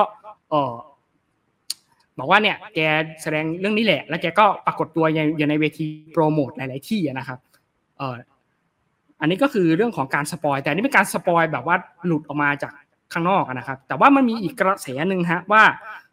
การฉายก่อนก็คือจริงๆภาพยนตร์ Spider-Man No Way Home เนี่ยฉายรอบปฐมทัศน์นะครับที่ลอสแองเจลิสเมื่อวันที่ 13 ธันวาแล้วก็ฉายในสหรัฐเมื่อวันที่ 17 ธันวาปรากฏว่าระยะเวลากว่าจะมาถึงประเทศไทยใช้เวลาอีกหนึ่งอาทิตย์ก็คือวันที่ 23 ธันวามีการนำภาพจากภาพยนตร์มาปล่อย แล้วก็แพร่หลายกันในโซเชียลถึง กับมีการบอกว่าแบบใครจะรอดพ้นจากการสปอยเนี่ยนะครับ มันจะต้องเออไม่เข้าโซเชียลเลยเป็นเวลานับสัปดาห์เนี่ยแล้วขณะเดียวกันคุณเออสังคมก็ตั้งคำถามว่านี่การเผยแพร่อะไรแบบนี้มันมันถูกแล้วหรอมันเอาภาพมาเนี่ยแล้วฉันก็ดูไม่สนุกขึ้นอะไรเงี้ยมันแบบทำไมฉันต้องโดนสปอยด้วยอะไรเงี้ยครับผมก็เลยเอาสกู๊ปตัวหนึ่งมาฝากนะครับเป็นสั้นๆ เกี่ยวกับแบบมีคนบอกไว้ว่า จริงๆแล้วสปอยเนี่ยมันเป็นการลดความมูลค่าจริงไหมนะครับภาพต่อไปเลยครับ อ๋อจริงๆ ความหมายของสปอยเนี่ยผมแปลมาให้แล้วแปลว่าการทำลายลดทอนความสุขความสนใจหรือความสวยงามของบางสิ่งนี้เป็นความหมายของการสปอยจากเคมบริดจ์นะครับสไลด์ต่อไปเลยครับ ครับ มันมีคนเขียนบทความบทความหนึ่งซึ่งพูดถึงการสปอยนี่แหละ แต่ว่าเออมันเป็นบทความโจ๊กๆนะครับ แต่เขามีการ survey จริงๆว่าถ้าจะตัดสินโทษไอ้คนที่มันสปอยเนี่ยมันควรจะโดนอะไรนะครับ ผลผลโดยสรุปมีประมาณนี้ครับ มีชาร์ตให้ดูนะครับ สไลด์ไปเลยครับ ก็คือเขาบอกว่าการสปอยเนี่ยมันจริง ๆ มันไม่อาจจะไม่ใช่เรื่องผิดก็ได้ มันอาจจะไม่ใช่เรื่องที่โอ้เราจะต้องคาดโทษอะไรขนาดนั้น แต่ว่าสปอยเนี่ยควรจะมีชีวิตจิตใจก็คือเราควรให้ค่ากับการสปอยที่ถูกที่ถูกเวลา ถูกเรื่องที่จะสปอยถูกที่ที่จะสปอยนะครับโดยเขาบอกว่าการสปอยเนี่ยสปอยเมื่อไหร่ถึงจะรู้สึกว่าไม่ผิดนะครับ ผลสำรวจเนี่ยจะดูจากด้านบนลงไปด้านล่างนะครับเขาบอกว่า เอ่อถ้ามันเนี่ยกำลังฉายอยู่เนี่ย ถ้าคุณมาสปอยเนี่ยคุณตายแน่ๆเลยเนี่ย punishable by death เนี่ยคุณจะต้องแบบตายจะตายจะมาสปอยตอนนี้ได้ยังไงอะไรเงี้ย แต่ถ้ามันผ่านไปปีหนึ่งแล้วไปเดือนหนึ่งแล้วระดับของการสปอยที่จะโดนคาดโทษก็น้อยลงสปอยอะไรนะครับ อันที่สองถ้าสปอย TV series เนี่ยหรือว่าละครเนี่ยอาจจะนิดเดียว แต่ถ้าคุณสปอยตอนจบของหนัง หรือว่าแบบเป็นเป็นเซอร์ไพรส์อะไรสักอย่างเนี่ย คุณเนี่ยโดนโดนตายแน่ๆแกโดนประหารแน่ๆเลย punishable by death แน่ๆนะครับหรือสปอยที่ไหน ถ้าคุณสปอยในรีวิว หรือว่า social media อาจจะน้อยหน่อย แต่ถ้าคุณสปอยแบบ headline ภาพหัวข่าว อะไรสักอย่างที่บ่งบอกในฉากฉากนั้น คุณสมควรตายคุณเอาคุณไปประหารได้เลยนะครับอันนี้ก็เป็นการสปอยนะครับที่อยู่ในแง่มุมแล้วก็มันมาจากการสำรวจจริงๆนะครับเอ่อมันก็แสดงเห็นว่าจริงๆเรื่องเรื่องของการสปอยการเคารพการการไม่ ไม่แบบไม่เอาสิ่งที่มันผิดกฎหมาย เพราะว่าอย่าเราอย่าลืมว่าลิขสิทธิ์ทางปัญญาที่มันอยู่ในภาพยนตร์นั้นมันมีคุณค่ามันมีราคามันมีอะไรต่างๆ ที่เราจะต้องเคารพนะครับ การเอาเรื่องนี้มาเผยแพร่นอกเหนือจากมันเป็นการผิดกฎหมายแล้ว มันยังทำให้สังคมตั้งคำถามว่าเฮ้ยแล้วไอ้สิ่งเหล่านี้มันสร้างความไม่พอใจทำไมคุณยังถึงทำอยู่ คุณยังถึงปฏิบัติกันอยู่ในปัจจุบันนะครับ อันนี้ก็เป็นกระแสเรื่องของ Spider-Man No Way Home ข่าวสุดท้ายเพื่อไม่การเสียเวลาครับผมกินเวลาทุกคนมาเยอะแล้วนะครับ ก็คือการประกาศผลรางวัลลูกโลกทองคำหรือ Golden Globe Award ครั้งที่ 79 นะครับ ซึ่งจัดโดยสมาคมผู้สื่อข่าวภาพยนตร์ต่างประเทศของฮอลลีวูดนะครับ หรือ HFPA นะครับ โดยงานประกาศลูกโลกทองคำปีนี้เป็นปีที่พิเศษมากๆนะครับ เนื่องจากถูกวงการทีวีและภาพยนตร์ของฮอลลีวูดบอยคอรดก็คือความบาดนะฮะจนไม่มีการถ่ายทอดสดครั้งแรกในรอบ 14 ปีนะครับ แต่ก็ยังมีการมอบรางวัลให้กับผู้ที่เกี่ยวข้องนะครับ แล้วก็แม้ว่าการตัดสินใจจะมอบรางวัลในครั้งนี้มันจะถูกจัดขึ้นเป็นปกตินะครับ แต่ก็ไม่มีการเดินพรมแดง ไม่มีการปรากฏตัวของเซเลบริตี้ไม่มีสื่อมวลชน ไม่ไม่มีอะไรต่างๆ ที่มันเป็นกิมมิคของงานนะครับ แล้วก็ทางรายงานเนี่ยแม้ว่าตอนแรกจะบอกว่าจะไม่มีการถ่ายทอดสดนะครับ แต่ว่าก็มีการเผยแพร่ลงผ่านโซเชียลมีเดียนะครับเออเป็นปีที่สองแทนที่ของเออแทนที่ขออภัยครับ ไม่ใช่การแทนที่เป็นการ เผยแพร่ในครั้งที่2เนี่ยต่อจากการที่มีการแพร่ระบาดของโควิดเมื่อปีที่ผ่านมาดังนั้น ปีนี้ก็จะไม่มีการไปดูไปอะไรอย่างเงี้ยครับเหมือนตามปกตินะครับ แล้วก็นอกจากนี้นะครับทาง HFPA ยังระบุทิ้งท้ายด้วยงานปีนี้เนี่ยจะเน้นไปที่การกุศลมากขึ้น เพื่อพิสูจน์ให้เห็นถึงความตั้งใจขององค์กรที่จะปรับปรุงแก้ไขตามความเรียบร้อยและเสียงวิพากษ์วิจารณ์ของผู้ชมนะครับเอ่อซึ่งรางวัล Golden Globe เนี่ยมี 2 สาขาใหญ่ๆอย่างที่เรารู้ดีก็คือภาพยนตร์กับทีวีซีรีส์นะครับเอ่อ ถามว่าทำไมองค์การนี้ถึงจะต้องมาพูดว่าตัวเองจะทำเพื่อเพื่อการกุศลมากขึ้นนะครับ เนื่องมาจากว่ามันมีการวิพากษ์วิจารณ์อย่างมากเลยครับ เมื่อปีที่ผ่านมาว่าองค์การดังกล่าวเนี่ยนะครับ มีการล็อบบี้รางวัลคือมีการเตรียมรางวัลกันไว้ก่อนนะครับ แล้วก็มีการให้เหตุผลถึงเรื่องของปัญหาความหลากหลายทางเชื้อชาติของสมาชิกในองค์กร เราต้องเข้าใจว่าการเป็นนักรีวิวอะครับทำงานในองค์กรเนี่ย เอ่อมันควรจะเป็นได้ทุกคนเนาะทุกคนมีสิทธิ์ที่จะดูภาพยนตร์ทุกคนควรจะมีสิทธิ์อยู่ในวงการสื่อบันเทิง แต่ว่ารางวัลเนี้ยนะครับเอ่อไม่อนุญาตให้คนผิวสีหรือคนผิวดำเนี่ยนะครับ เข้าไปเป็นส่วนหนึ่งของการตัดสินผลรางวัลนะครับ มันจึงเกิดการตั้งคำถามว่าเฮ้ยแล้วทำไมองค์กรนี้ไม่มีสมาชิกที่เป็นคนผิวดำร่วมเลยมากว่า 20 ปีแล้วนะครับ ทำให้ความหลากหลายของหนังแทนที่มันจะเป็นความงดงามของสื่อภาพยนตร์มันลดน้อยจริงหรือเปล่าทำให้เกิดการ boycott อย่างที่ผมกล่าวไปในตอนแรกนะครับ ซึ่งซูเปอร์สตาร์ดังหลาย ๆ คนก็มา take action เกี่ยวกับเรื่องนี้ อย่างเช่นคุณทอมครูซนะครับ ก็ส่งรางวัลคืนแม่งไปเลยฮะประท้วงนะฮะไม่เอาก็ได้เว้ยอะไรเงี้ยนะครับ โดยรางวัลนะครับในปีนี้นะครับเอ่อมีการให้คนตัดสินเพียงแค่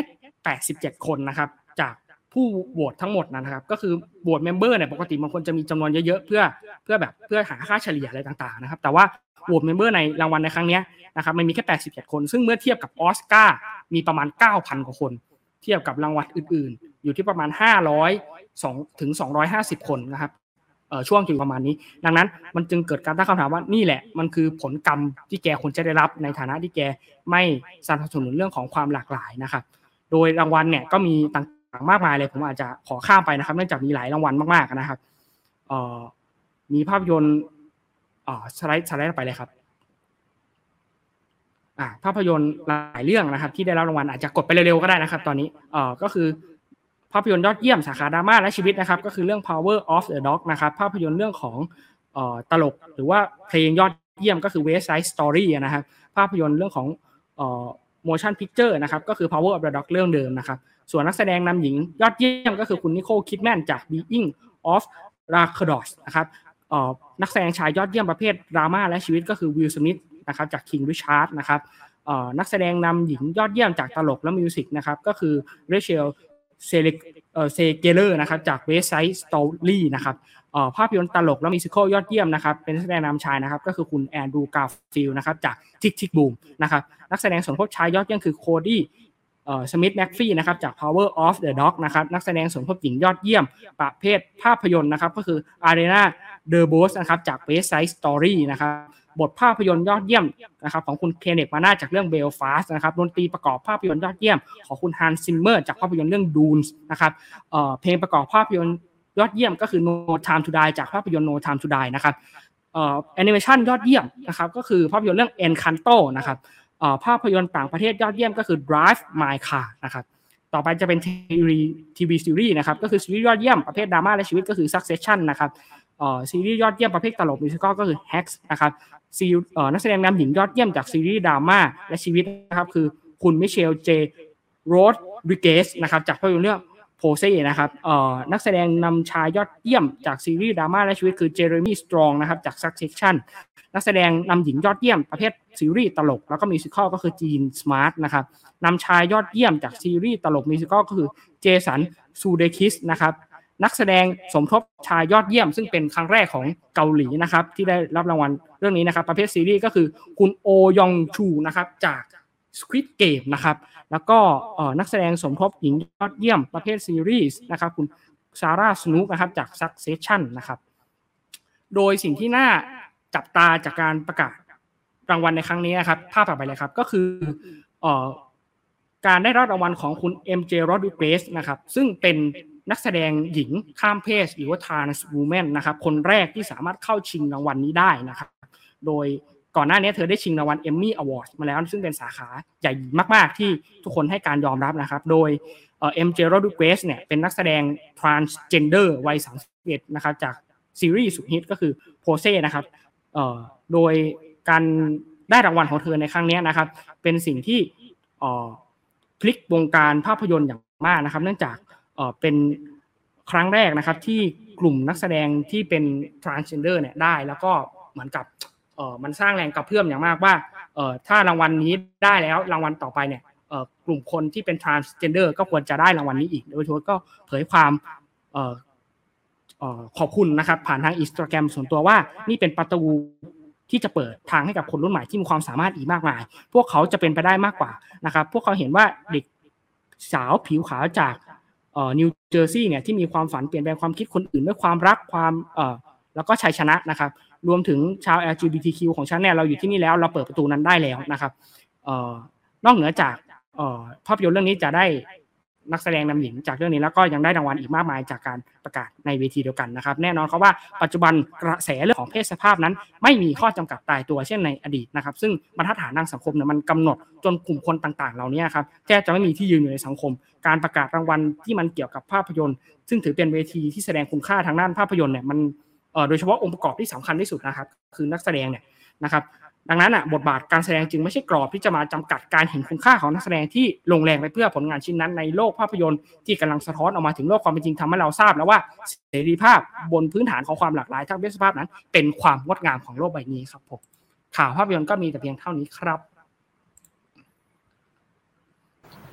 ค่ะ ก็มาถึงหัวข้อสุดท้ายของเรานะคะ ก็คือหัวข้อของข่าวไลฟ์สไตล์ค่ะ เราจะมาไปกันเร็วๆดีกว่า เพราะว่าเดี๋ยวมันจะเป็นการเสียเวลาทุกคนเนาะ เริ่มต้นที่ข่าวแรกเลยค่ะ ก็คือข่าวที่น่าจะเป็นเรื่องฮิตที่สุดสำหรับช่วงเวลาต้นปีในเดือนมกราคมของเรา ก็คือเผยวิธีและสถานที่ในการแก้ปีชงปี 2565 เปลี่ยนพยักร้ายให้กลายเป็นเสือใหญ่ใจดี ก็คือเนื่องจากที่ปีนี้นะคะ เป็นปีขาน เพราะฉะนั้นเนี่ยในเรื่องของปีชง ปีชงก็คือเราก็จะเข้าใจว่ามันจะเป็นปีที่เหมือนแบบว่า ปีชงก็คือเป็นปีที่คนที่อออยู่ในนักสัตว์ปีนั้นก็เหมือนว่าจะได้รับแบบโชคร้ายได้รับเคราะห์หรือว่าแบบโดนพลังงานของเทพในการแบบทำให้แบบก่ออุปสรรคอะไรประมาณนี้นะคะ ซึ่งปีชงเนี่ยก็คือมันก็จะมีอยู่ประกอบไปด้วยประมาณ 4 4 ปีด้วยกันก็คืออย่างแรกนะคะ ก็คือเป็นปีชงตรง ปีชงตรงก็คือเป็นปีนักสัตว์ที่จะได้รับเคราะห์มากที่สุด ก็คือได้แก่ถ้าทุกคนนึกภาพวงล้อนักสัตว์ออกซึ่งเราไม่ได้เอาใส่ในอันนี้ด้วยก็คือโอเคเสียดายเนาะก็คือถ้าทุกคนนึกนึกวงล้อนักสัตว์ที่มันจะมี 12 อันออกอะ ปีชงตรงก็คือจะเป็นปีที่อยู่ตรงข้ามกับปีที่เออเป็นปีนักสัตว์ปีปัจจุบัน ซึ่งถ้าสำหรับปีนี้ก็คือปีที่อยู่ตรงข้ามกับปีขันก็คือปีวอกนะคะ แล้วก็เป็นปีชงร่วมก็คือประกอบไปด้วย 3 ปีด้วยกันก็คือ 1 ปีคับเป็นปีที่ตรงกับปีนักสัตว์ปีปัจจุบัน ซึ่งก็คือปีขาน ปีเฮงก็คือปีนักสัตว์ที่จะรับผลกระทบในเรื่องของกรรม ก็คือได้แก่ปีมะเสงส่วนปีผัวก็คือปีนักสัตว์ที่จะได้รับผลกระทบในเรื่องของสุขภาพก็คือได้แก่ปีกุลนะคะ ซึ่งไอปีชงทั้ง 4 รูปแบบนี้ก็คือจะหมุนเวียนกันไปในแต่ละปีสำหรับ คนที่อยู่ในปีชงตรงเนี่ยเขาว่ากันว่าจะโดนพลังงานของเทพไทยสวยปะทะเข้าโดยตรงก่อให้เกิดความติดขัดและก็อุปสรรคด้านต่างๆ ทั้งเรื่องสุขภาพ อุบัติเหตุความคิดการตัดสินใจ ความไม่ได้ดั่งใจความผิดหวังหรือแม้แต่แบบเรื่องราวร้ายๆอะไรต่างๆ ที่เข้ามาในชีวิตเนี่ยก็คือถือว่าเขาคาดเขาเขาเชื่อกันว่ามันเป็นอิทธิพลของปีปีชงนะคะ ซึ่งวิธีการแก้ปีชง 2565เนี่ยเราก็แบบว่ามีการแบบหยิบเก็ดเล็กเก็ดมามาฝาก นิดๆหน่อยๆนะคะ ก็คือเขาบอกว่าเราสามารถทำได้หลายวิธีได้แก่การทำบุญถ่ายชีวิตสัตว์ การทำบุญลงศพ การทำบุญถวายผ้าไตรจีวรสังฆทานแล้วก็ยารักษาโรคการทำบุญใส่บาตรเติมน้ำมันตะเกียง ซึ่งเป็นเรื่องปกติที่เราสามารถทำกันได้ในแบบในวัดทั่วไป ไม่จำเป็นต้องเป็นวัดจีนวัดไทยเราก็สามารถทำได้นะคะ แล้วก็การสวดมนต์การนั่งสมาธิอะไรประมาณนี้ หรือแม้แต่การแบบว่าการทำบุญที่ดูเป็นแบบอะไรที่คอมมอนที่สุดแล้วก็ช่วงนี้ประเทศไทยของเราคือต้องการมากที่สุดก็คือการบริจาคโลหิต ก็คือถ้าสมมติ อันนี้คือแบบว่าอยากรณรงค์อีกนิดก็คือถ้าใครแบบว่าต่อให้เป็นปีชง หรือไม่จะไม่เป็นปีชงก็แบบว่าไปบริจาคกันได้นะคะ เพื่อแบบว่าช่วยเหลือคนที่แบบว่าต้องการเลือดจริงๆเนาะแล้วก็จะมีการไหว้องค์เทพเจ้าไทสวยเอียก็คือตามความเชื่อของชาวจีนนะเขาเชื่อว่าจะช่วยสามารถบรรเทาเคราะห์กรรมของคนในปีชงได้นะคะ โดยของไหว้ที่ต้องใช้เนี่ยก็คือเป็น ไต้กิหรือส้มมงคลหนึ่งจานประมาณ 4-5 ผล ก็คือถ้าหลังจากไหว้เสร็จแล้วก็ให้แบบว่ารับประทานเข้าไปเลยเพื่อเป็นการเสริมความสิริมงคลให้กับชีวิต เป็นน้ำมันเติมตะเกียงหนึ่งขวด เพื่อชีวิตที่แบบรุ่งเรืองเจริญโชดช่วงเหมือนแสงไฟที่อยู่ในตะเกียงหลังจากที่เราใส่น้ำมันลงไปเนาะแล้วก็เป็นหญิงเตียหรือกระดาษเงินกระดาษทอง 13 แผ่นเนี่ยใช้สำหรับการแก้ชง แล้วก็เป็นซองบรรจุดวงชะตาให้เขียนชื่อนามสกุลแล้วก็วันเดือนปีเกิดตัวเองใส่เข้าไปข้างในแล้วก็ฝากไว้ที่ศาลเจ้า เพื่อแบบว่าให้พระจีนนะเขาสวดมนต์แล้วก็เสริมดวงชะตาให้กับเรา ซึ่งสถานที่ในการแก้ปีชงที่แบบว่าค่อนข้างเป็นที่นิยมสำหรับแบบว่าชาวชาวไทยเชื้อสายจีนเงี้ยในเมืองไทยก็จะมีตัวที่วัดมังกรกำมลาวาดหรือวัดเล่งเน่ยี่นะคะ แล้วก็วัดบรมราชาการจนาพิเศษนุสรหรือวัดเล่งเน่ยี่สองอยู่ที่อยู่ที่จังหวัดนนทบุรี วัดทิพยาวารีวิหารนะคะ อยู่ที่เขตพระนคร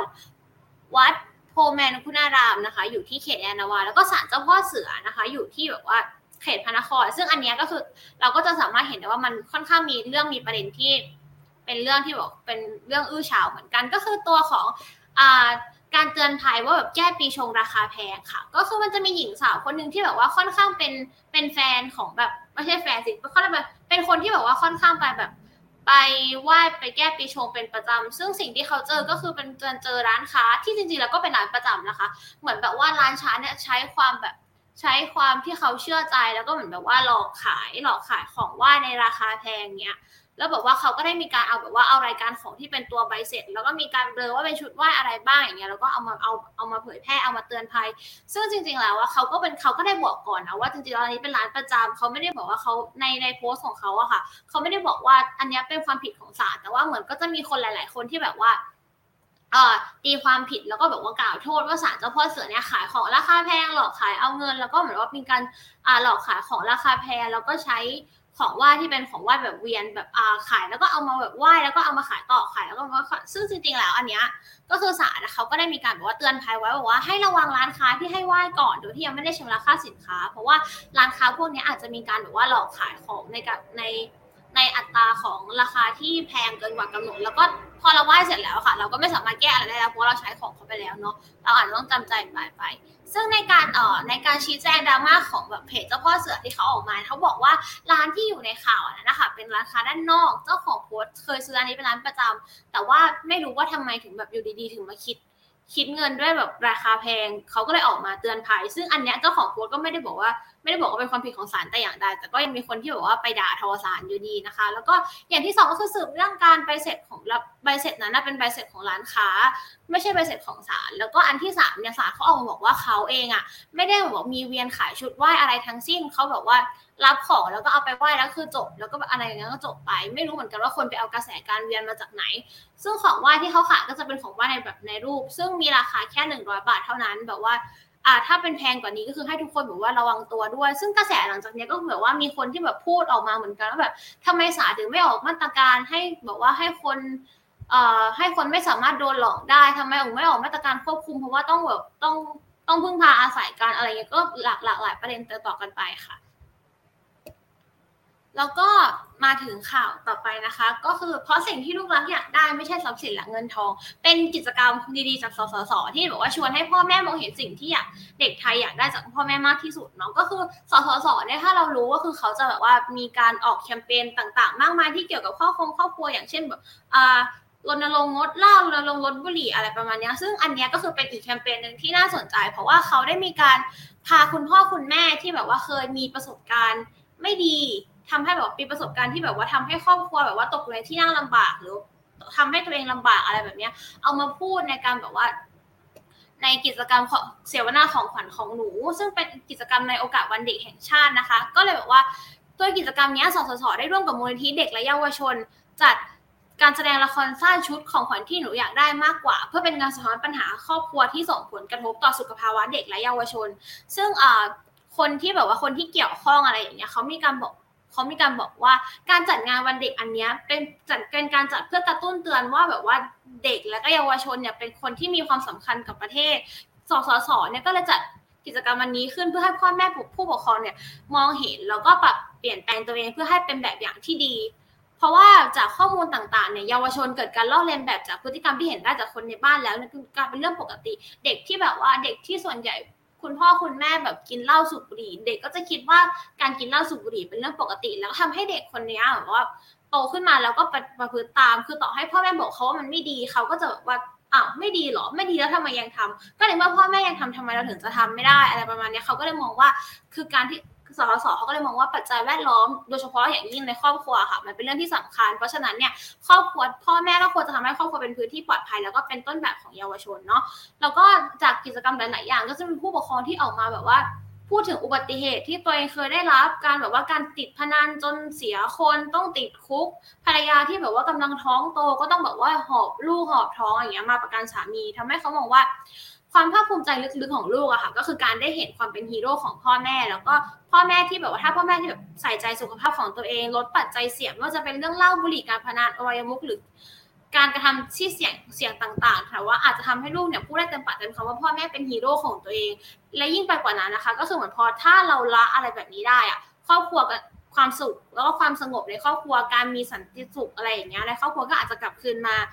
เพราะของขวัญที่ดีที่สุดเนี่ยไม่ใช่เงินทอง แต่ว่าการได้อยู่ในการได้อยู่ในใช้ชีวิตในครอบครัวที่อยู่กันพร้อมหน้าไปนนานๆเนาะก็คือ จากข่าวนี้ค่ะ เราจะเห็นได้ว่าถึงแม้ว่าการที่ซื้อของของขวัญให้ลูกเพื่อเป็นรางวัล ในการที่ลูกทำอะไรบางสิ่งบางอย่างได้เป็นเป็นมันจะเป็นเรื่องที่ดี แล้วก็เป็นเรื่องที่จำเป็นในการแบบว่าเสริมแรงสร้างกำลังใจ แต่ว่าของขวัญสำหรับลูกบางอย่างเนี่ยค่ะ ก็คือพ่อแม่ก็คือทำได้โดยที่ไม่ต้องซื้ออ่าถ้าเราถ้าทุกทุกคนเคยดูซีรีส์ตัวที่ดัง แล้วก็เหมือนแบบในช่วงไม่กี่เดือนที่ผ่านมาตัวอย่างโฮมทาวช่าช่าค่ะ คืออย่างนางเอกอย่างคุณหมอยุนเฮจินอะเขาเคยเหมือนว่าเคยพูดว่า สิ่งที่ลูกแบบสิ่งที่ลูกอยากได้จากพ่อแม่มากที่สุดอะก็คือ ไม่ใช่แบบ ไม่ใช่การ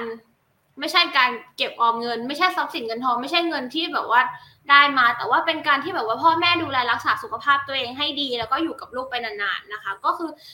อ่าอยาก อยากฝากไว้เหมือนกันว่าแบบว่าคือต่อให้แบบว่าทาร์เก็ตของเราจะแบบว่าไม่ใช่แบบว่าพ่อใหญ่ผู้ใหญ่ที่เป็นพ่อแม่หรือแบบว่าอะไรอย่างนี้ก็อยากให้ทุกผู้คนนะคะ ก็รักษาสุขภาพกายใจตัวเองให้แข็งแรงนะคะแล้วก็ลดละเลิกอบายมุกอะไรที่แบบว่าทำให้ตัวเอง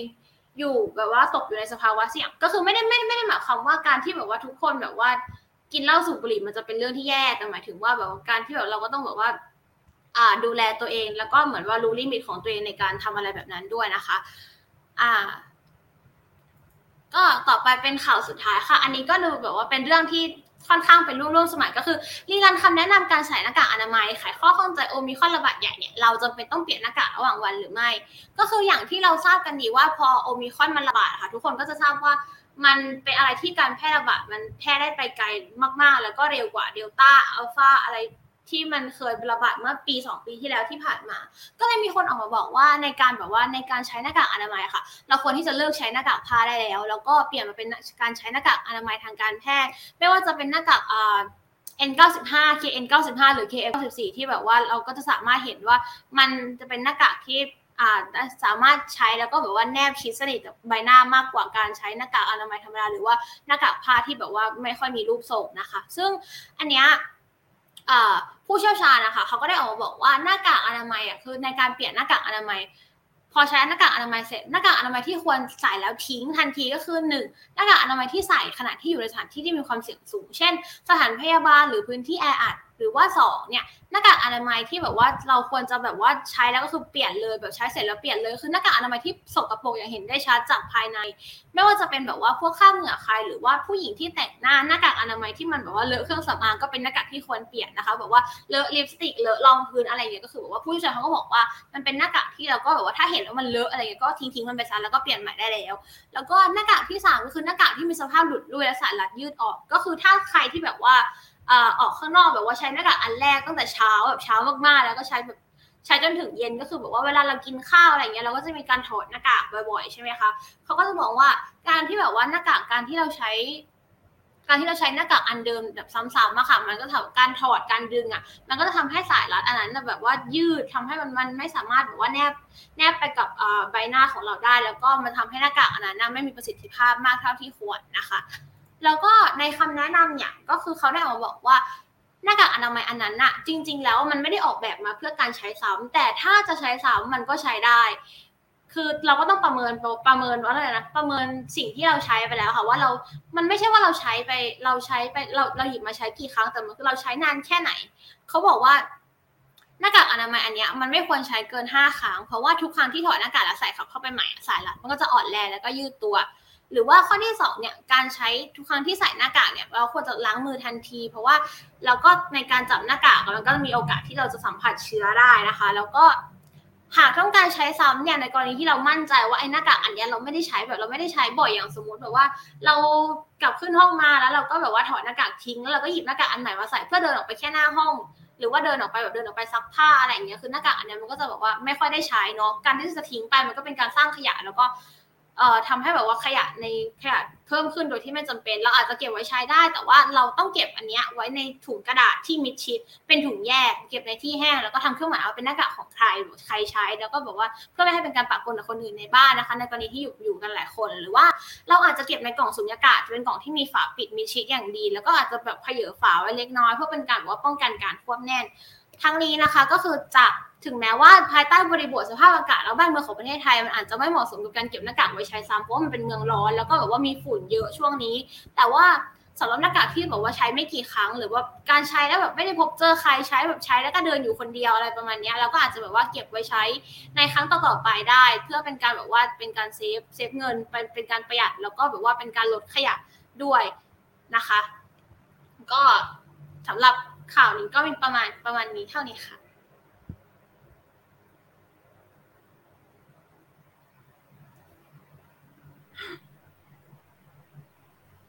ก็จบไปแล้วนะคะสำหรับการเอ่อนำเสนอข่าวของพลเมืองรัฐในวันนี้นะคะ วันนี้พิธีกรใหม่เป็นไงบ้างคะมิววันนี้ฟังกันทุกคนมากค่ะ รายละเอียดข่าวแบบจุใจมากแล้วก็แบบลื่นไหลสุดๆมากค่ะ แบบประทับใจค่ะวันนี้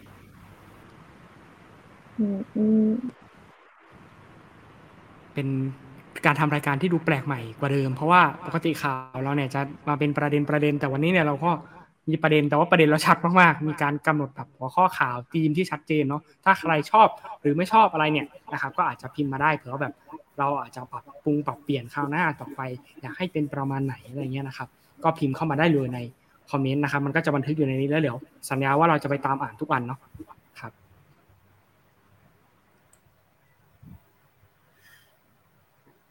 ก็ก่อนจะจากลากันไปนะคะสำหรับใครที่แบบว่าอ่ามาตามดูไม่ทันเราแบบว่าไลฟ์เร็วเกินไปก็สามารถติดตามรับชมอ่ารายการนี้ย้อนหลังได้ที่เพจชมรมนี้นะคะเพจที่ไลฟ์อยู่เพจชมรมพลเมืองโลกและพลเมืองอาเซียน หรือว่าใครที่แบบว่าเป็นสายแบบว่าไม่อยากนั่งดูหน้าจออยากแบบฟังเพลินๆก็สามารถติดตามได้ที่พอดแคสต์ของชมรมนะคะเป็น AS ASEAN and Global Citizenship ค่ะ ค่ะ แล้วก็ขอฝากรายการอีกหนึ่งรายการของเราด้วยนะคะ ก็คือ AGCC Movie Talk นะคะ ที่จะจัดกันในเร็วๆวันนี้นะคะ ขอฝากด้วยค่ะนะครับรายการที่ไม่ค่อยมีใครดูนั่นแหละครับต้องต้องต้องรีบโฆษณาสักเรื่องตอนนี้นะฮะคนทุกวันนี้ทุกคนพิธีกรคุณ ทุกคนไม่อยากตอบไลน์แล้วแล้วทุกวันนี้เพราะว่ารู้เลยว่าถ้าไลน์มาเนี่ยน่าจะชวนไปออกรายการนี้ทุกคนพยายามไม่ตอบไลน์เรียกเราเรียกตอบเราสองคนแล้วตอนนี้นะตอนนี้เรากำลังแบบว่าต้องการคนร่วมรายการเราจำนวนมากเคาะเคาะวันที่หรือยังครับเคาะวันที่แล้วเนาะเป็นวันที่เท่าไหร่เคาะวันที่แล้ว ก็รอรอรอลูกโปรโมทลงสิอ๋อรอรอโปรโมทลงแต่สัญญาว่าเดือนเดือนนี้เนาะอยู่ในเดือนนี้ใช่ก็เป็นเดือนนี้เร็วๆนี้แหละแบบว่า ไม่ไม่นานเกินหรอกแต่ไม่ใช่พรุ่งนี้แน่นอนค่ะ ก็ฝากทุกคนติดตามด้วยนะคะสำหรับวันนี้พวกเราขอลาไปก่อน เลยไหม เราปิดอย่างนี้เลยใช่ไหมเราตะโกนเข้ามาดังๆมันปิดแล้วก็แล้วก็กดปิดไปเลยจริงเราก็บอกว่าหลังเราก็จะบอกว่าบายไปแล้ว โอเคหนึ่งสองสามพูดบายพร้อมกันนะหนึ่งสองสามบ๊ายบายบาย